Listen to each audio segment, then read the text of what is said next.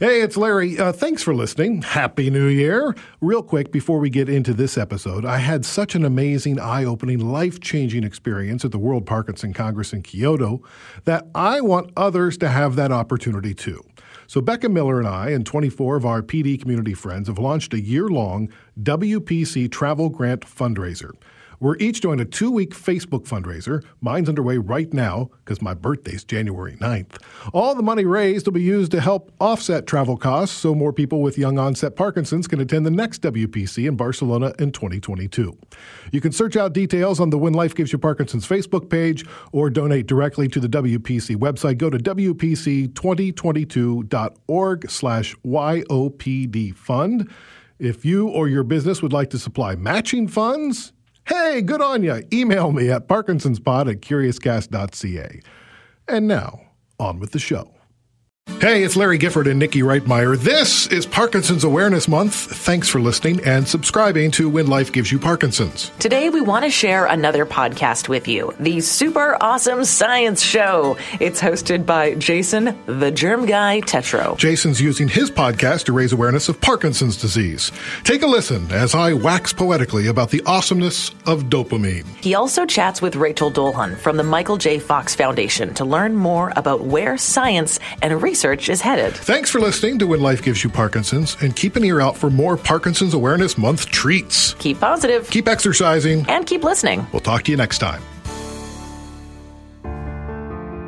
Today, we're doing things a little bit different. We've received wonderful feedback from you, including several requests and show ideas. And one of the most popular is for us to cover something that admittedly is not so awesome illness and disease. In that light, we're going to change things up a bit, and we're going to look at an illness that affects 10 million people worldwide and over 100,000 Canadians. And the numbers are on the rise. This week, we're going to learn about Parkinson's disease. We're going to speak with a friend of the show who has been living with this condition, and in our SAS class, we're going to find out how you can become involved to help find answers to this illness. I'm Jason the Germ Guy Tetro, and I'm going to take you on a journey that may break your heart, but will also inspire you to realize the awesomeness of science. It's time to get started. This is the Super Awesome Science Show. It's one of the most common signs of stress or excitement. We may experience it when we're trying to do a precise task. We may even feel it when we are overwhelmed by love. It's the tremor. Tremors happen as a result of a change in the way the brain sends signals to the muscles. Normally, they're focused so that our bodies do what our brain tells us. But when the brain is overwhelmed by fatigue, anxiety, emotion, or drugs, the signals tend to ramp up towards the muscles and we start to shake. These are known as physiologic tremors, and they can be controlled once the body has a handle on the emotional highs and lows. But what happens when your moments of rest are filled with movement? What happens when you couple those tremors with a feeling like half of your body is moving slower? When you clamp your foot and walk, people are noticing something different about you. Tremors are just one of the many symptoms of Parkinsonism, named so as a tribute to the doctor who first identified them back in the 19th century, James Parkinson. Today, it's better known as Parkinson's disease. As I said at the top, over 100,000 Canadians are dealing with this degenerative brain disease, and one of them happens to be a friend of the show. His name is Larry Gifford, and he is the program director for CKNW in Vancouver. He's also a member of the Curious Cast family as the host of the podcast When Life Gives You Parkinson's.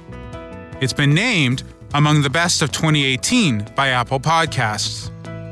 On his show, you can hear all about his journey through this illness.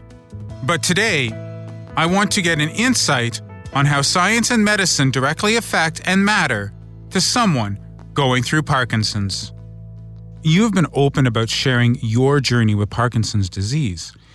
What was the spark that led you to create this show? Well, I was looking for a podcast that uh, could help me through my journey. Uh, you know, I've been in radio for over 25 years, and so I'm an audio guy. And so as I was searching through podcasts, I, I, I came across a couple. Like the Michael J. Fox Foundation has a has a terrific podcast. It's very clinical, but it's all I could find. So I, I, listened to it, and Dr. Ray Dorsey from the University of Rochester was on there talking about how Parkinson's has become an, uh, a pandemic. You know, in 1990, there was 2.6 million people with Parkinson's in the world. By 2014, it was over 6 million, and they're projecting it's going to be over 17 million by 2040. Uh, and he's like, the only way we're going to you know keep this from continuing to progress at the rate it's at is if people with Parkinson's start telling their stories to raise awareness so we can raise more money so we can do more research so we can find a cure. And I thought about that and I said, well, I'm a storyteller. It's I've got platforms. I've got TV stations, radio stations, I've done podcasts. I, I know how to do this. If if anybody's going to do this, it probably should be me. With that in consideration, your life has definitely changed as you've been going along this route. How has it been sharing this, not just on the podcast, but also with the people around you? Well, it's always scary to be vulnerable. Uh, and uh, the anticipation of the reaction is always worse than the reaction. So, uh, you know, I, you fear you fear like uh, your your work is going to go. Oh, you have Parkinson's. Maybe you're not good enough for this anymore. You're afraid your friends are going to peel away because it's too much, and they just want you to be easygoing Larry again, uh, and not Parkinson's Larry. Uh, but the, the opposite was true. The, the the amount of support and love and uh, energy and um, you know just the, the, the, feedback, the the warmth, uh, the, the, energetic hug I'm getting from the world is, just amazing. I, uh, I'm still a dad. I'm still a husband. I still work full time. Uh, but I do. I mean, it has slowed me down a lot. Um, Parkinson's. I mean, um, it's forced me to um, choose my spots, uh, savor life. I, I exercise now. I never did before. Uh, I'm more regimented because I have to be with uh, my medications. You have to take them at the same time every day for them to be effective. Uh, and if I if I'm late, I feel it. I know it. I can sense it. My body changes. Um, so it's yeah. I mean, life changes. I mean, everybody's life changes. Every you know, each second we're evolving and changing. But yeah, it's been kind of a rapid. Uh, rapid change in my life and where two years ago I didn't know anything about Parkinson's. Now I'm an advocate. I've got a podcast. I'm on the board of the Pacific Parkinson's Research Institute. I'm on Michael J. Fox's Foundation Patient Council. I'm speaking at the uh, Parkinson Society of British Columbia's annual general meeting. Like, life has suddenly taken a left turn. It almost sounds like you've become a part of a different society now that you have Parkinson's disease. An amazingly positive society at that, and it's a world that I didn't know existed. Like. I, these are people and friends now that I have that I would have never have met had I not been diagnosed with Parkinson's. Do you feel that having a celebrity like Michael J. Fox as the face of this disease is really helping to increase people's acceptance of the disease and maybe the communities for staying positive? Uh, yeah, I mean, it, it always helps when a you know it's when a celebrity gets hit with Parkinson's because it makes news and it raises awareness of it. It's like Alan Alda and you know uh, Neil Diamond and Linda Ronstadt and um, you know th- there are others. You and all these people play an important role in the advocacy uh, because you know it's not, Parkinson's isn't a deadly disease. It doesn't kill you. You live with it. You die with it. Uh, and so the urgency to cure it, to, to find new ways to live well with it, to find new medications, isn't isn't there because uh, the monies the people are raising are going towards cancers, which will kill you, or or other de- de- uh, de- debilitating diseases like ALS. Uh, you know, for a good reason, those, those organizations get a lot of attention, a lot of money. Parkinson's doesn't. We're still using the same drug that was designed in the 1950s and that's the gold standard. And so we need to do more research. Uh, and so, yes, having Michael J. Fox's foundation at the at the head of that charge, I think, is a tremendously important thing. It does give people a lot of hope and positivity. You say that we only have that one particular drug that's useful for treatment, uh, L-DOPA, but we know that there is quite a bit of other research that's going on. Uh, we're looking at genetics, we're looking at microbes, there's clinical trials. Uh, you're in Vancouver, there's University of British Columbia working on Parkinson's disease. I'm sure that you have contact with a number of these researchers. What have you learned about Parkinson's and where it's going as a result of the research? And is there any research that's really exciting you at this point? There's a ton of research going on, that which is great. Uh, most of it is for you know trying to uh, live well or to uh, you know, halt the progression uh, as opposed to cure. And I think cure is that's a big task. Um, uh, I had my genome mapped uh, as part of a genetic study for Parkinson's, and 27% of uh, Parkinson's cases uh, can be attributed to some sort of genetic connection, whether it's a, a mutation over the course of time. Uh, less than 10% are passed along genealogically, uh, but the you know there there can be abnormalities in your genes that contribute to a Parkinson's diagnosis. So it's that's that's one way they're they're looking to attack it. Uh, I know that uh, there's research looking into gut health and the connection between the gut and the brain, uh, and how you can. You know, some of the proteins that are in your gut end up in your brain, and, and, and that can can really negatively impact a, a person and, cause Parkinson's. They believe. Uh, there's you know they're looking at the benefits of exercise. I mean, you know that's actually you know it's what everybody shouts from the rooftop now: exercise, exercise, exercise. But that research started about five years ago, uh, and has really caught fire. Uh, and is really important. It's the only thing that they can prescribe today that will halt the progression of Parkinson's is exercise. So yeah, there's some really exciting things going on. Just uh, a couple weeks ago, they announced that they have a new uh, puffer version of L-Dopa. So they're finding new ways to distribute it that's more effective, uh, that takes on quicker. Because the problem with L-Dopa is it fades away, and you can feel the effects waning as a as a patient, uh, and then it takes a while for the next dose to kick in. So you have these on and off periods. So we're trying to figure out ways to bridge those gaps. A few weeks ago on this show, we were talking about science translation. How do we take research and turn it into something that can be recommendations or some other type of course of action for the public? Now, I admit, we only got so far because it's very difficult to find someone who's an end user. I think at this moment, especially when we're talking about something like Parkinson's, which is, as you say, that pandemic, the idea of the end user is becoming more and more important. How do you feel, though, as an end user of research, and how this might be able to help you moving forward? I, I have a hard time seeing a cure in my lifetime for me, uh, but I do think uh, they will find a biomarker whether it's a brain scan, like a blood test, something that at some point that people will be able to take early in their life for us to go, you've got it. Now let's prevent, uh, prevent the progression of it. Let's not let it take hold of you. Uh, and I think so it won't be a full cure, but I think that's the next step. And that, that does excite me. And I know there's a lot of work being done on that. Parkinson's disease has always been known to be an affliction of the nervous system.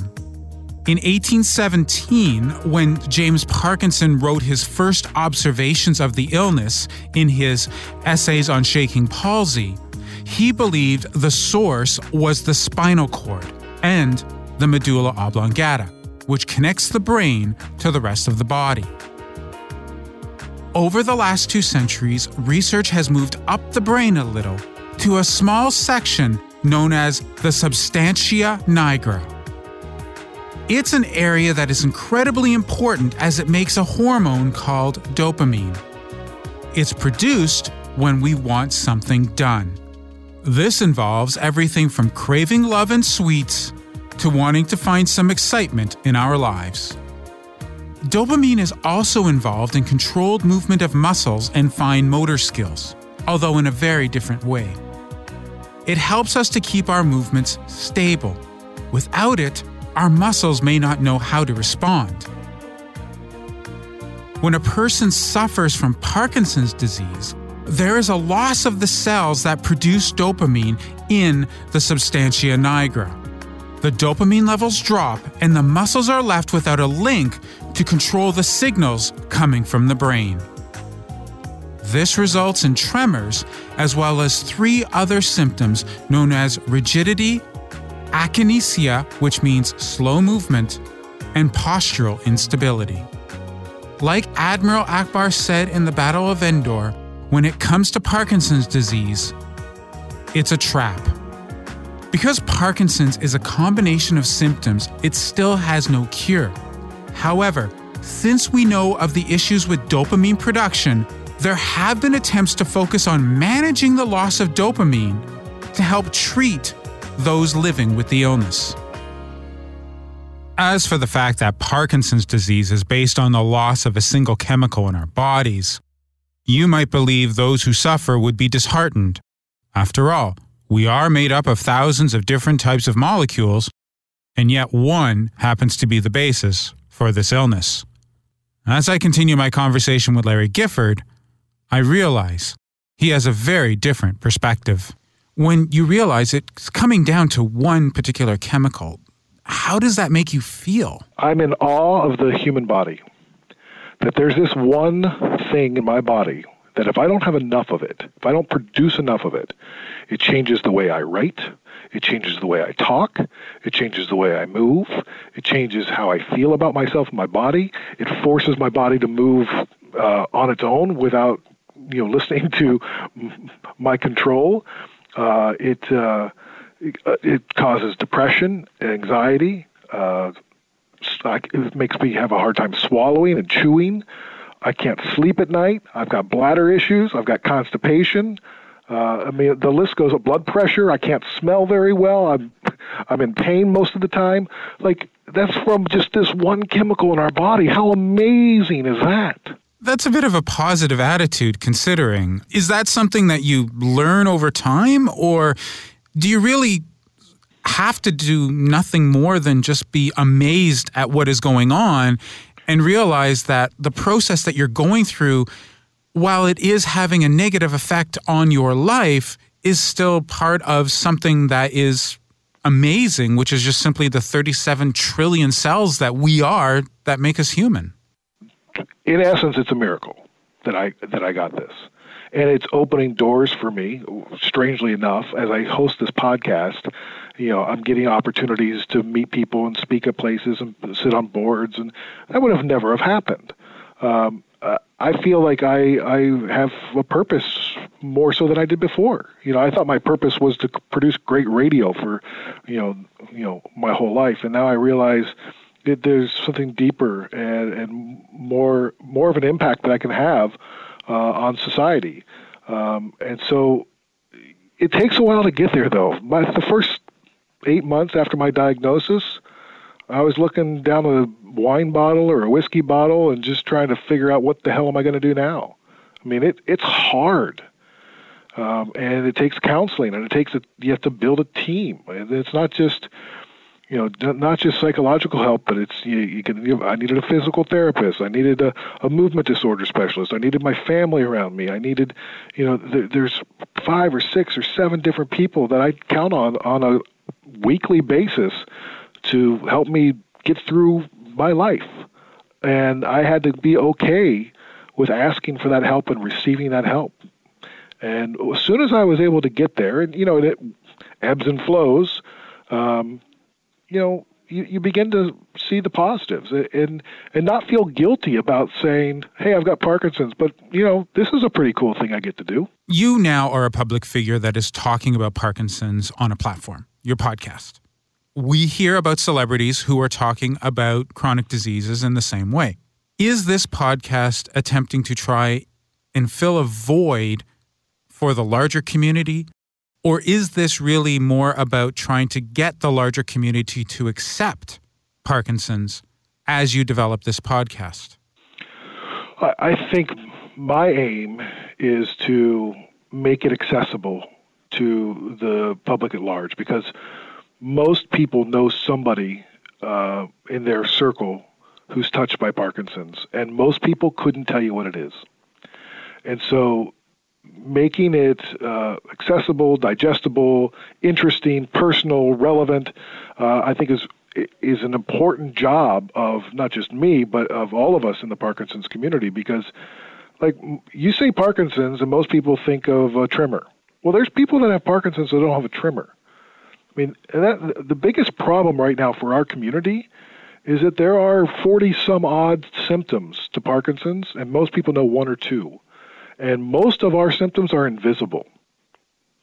And we suffer in silence because, and people look at us weird and they think we're drunk when we're walking down the street and they don't know why. And, and people make these assumptions about what's going on in somebody's life. And I think we just need to, if more people were aware of Parkinson's and what it was and how it affected people, more people would be willing to admit they have it because a lot of people hide it. Uh, and we could put it all on the table, and then we could support each other. And you know, I know that's a little bit uh, you know rosy colored glasses, but uh, I, I'd like to to get to a point where you know I don't I don't have to uh, bring my walking poles onto the bus in order to get a seat because you know or I'd get stares because I'm sitting in a seat when somebody else should have it. I, I can't balance on a bus. So I have to have my walking poles with me all the time. And if I have them with me, nobody says anything. But if I don't, they just assume I'm just some thug who's in his 40s who's you know being stubborn and won't move for somebody else. It's SAS class time, and today we're going to learn a little bit more about the public face of Parkinson's. Our guest teacher is Rachel Dolhun. She is a movement disorder specialist and the vice president of medical communications for the Michael J. Fox Foundation for Parkinson's Research. She has been working hard to help increase our awareness of the illness and strives to help researchers find ways to improve the quality of life for those who suffer. Tell us a little bit about the Michael J. Fox Foundation. The Michael J. Fox Foundation is the largest nonprofit funder of Parkinson's research. Since we opened in 2000, we've funded more than $800 million in research. And our research strategy centers around our goals of better defining, measuring, and treating Parkinson's disease. So, what that really means is that while we work toward a cure for Parkinson's, we're also working toward better medications and therapies to treat the symptoms of Parkinson's disease, and also better ways to define and measure and test and track Parkinson's disease so that people can live better with Parkinson's today while we work toward that cure in the future. What has your experience over the years told you about the importance of Parkinson's research? There's a quote I like to use from Michael J. Fox when I answer this question, which is that the latest research is the latest hope. So I found that people who learn about or get involved in research seem to live a little bit better with their disease. And there are many ways to get involved in research. So you don't have to necessarily be testing the latest investigational drug, but you can get involved in an observational study where researchers follow you to see how your disease unfolds over time, or you give samples or get brain scans, or you take questionnaires over time, or you advocate for Parkinson's policies, or you even fundraise and run a race or do a pancake or bake sale. So again, there are many ways to get involved and get engaged, but if you engage in the research, engage in the community, and be active in your disease, it seems that you do a little bit better overall. You have gained some significant exposure since joining the foundation. What do you feel is the most important role you play when it comes to Parkinson's disease? It really comes down to helping people with Parkinson's and their families understand their symptoms and their disease and how what they're experiencing connects to research so that they can find the best path forward in both their care and research, no matter where they are with their Parkinson's. So, as a Parkinson's doctor who stays on top of research, I put science and research and drug development in context.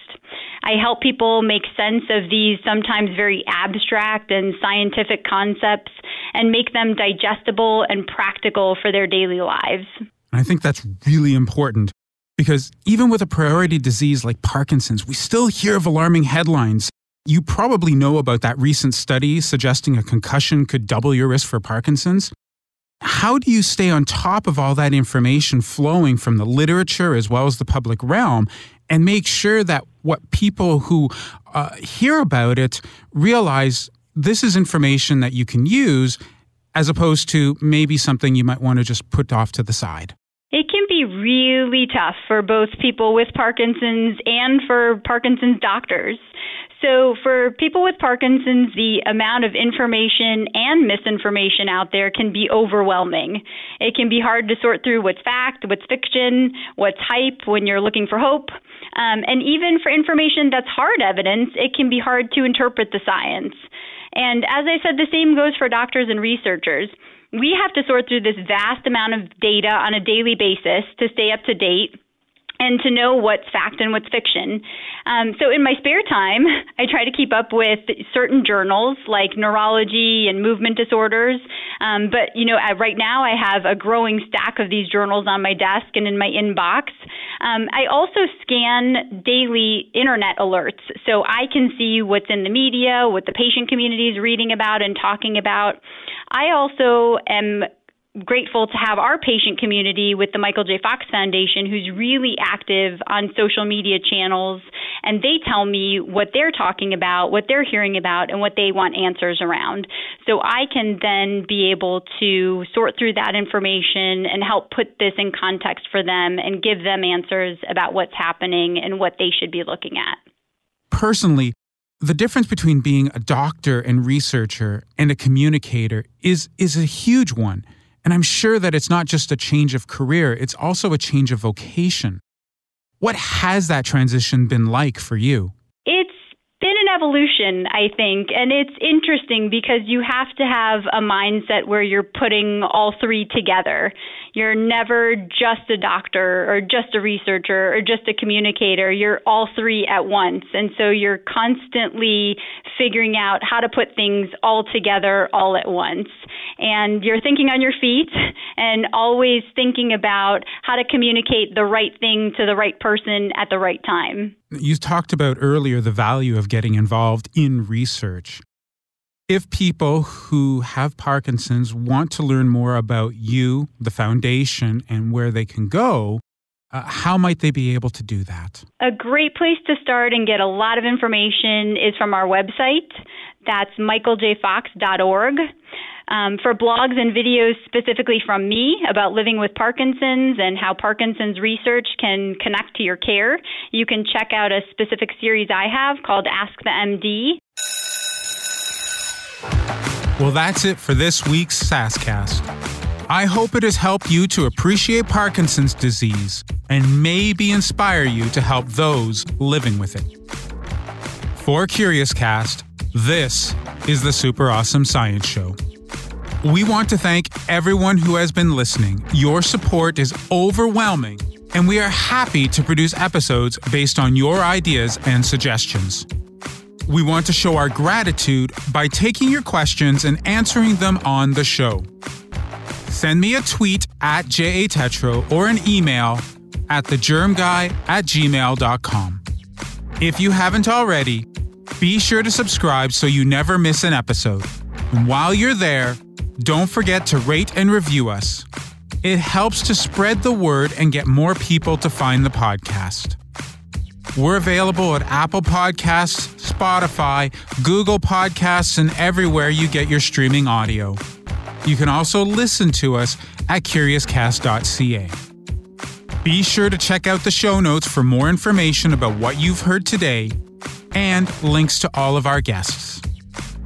The award winning Super Awesome Science Show is written and hosted by me, Jason Tetro. Kelsey Campbell is our on site audio producer and editing whiz. Dila Velasquez is our story producer. And sound design and final production is by Rob Johnston. Have a great week. And as always, make sure to show him some sass. Hi, it's Shauna, and I might be a bad parent because my kids think french fries are vegetables. Hey, it's Ryan, and I might be a bad parent because I went out for wings when my wife was in the hospital after giving birth. Johnny here. I might be a bad parent because in my house, the tooth fairy gives pocket change. But we're not alone. Len emailed us and said his six year old daughter's Tarzan moment going from love seat to lazy boy by curtains made him more proud than any dance recital. and Andy left his two year old at the rink. All right, guys, I'm sure we're not alone. Like Andy's kid. For stories and confessions like this, make sure you check out our podcast. It's called Bad Parents, and it's available wherever you get your podcasts. I left a glove at the rink.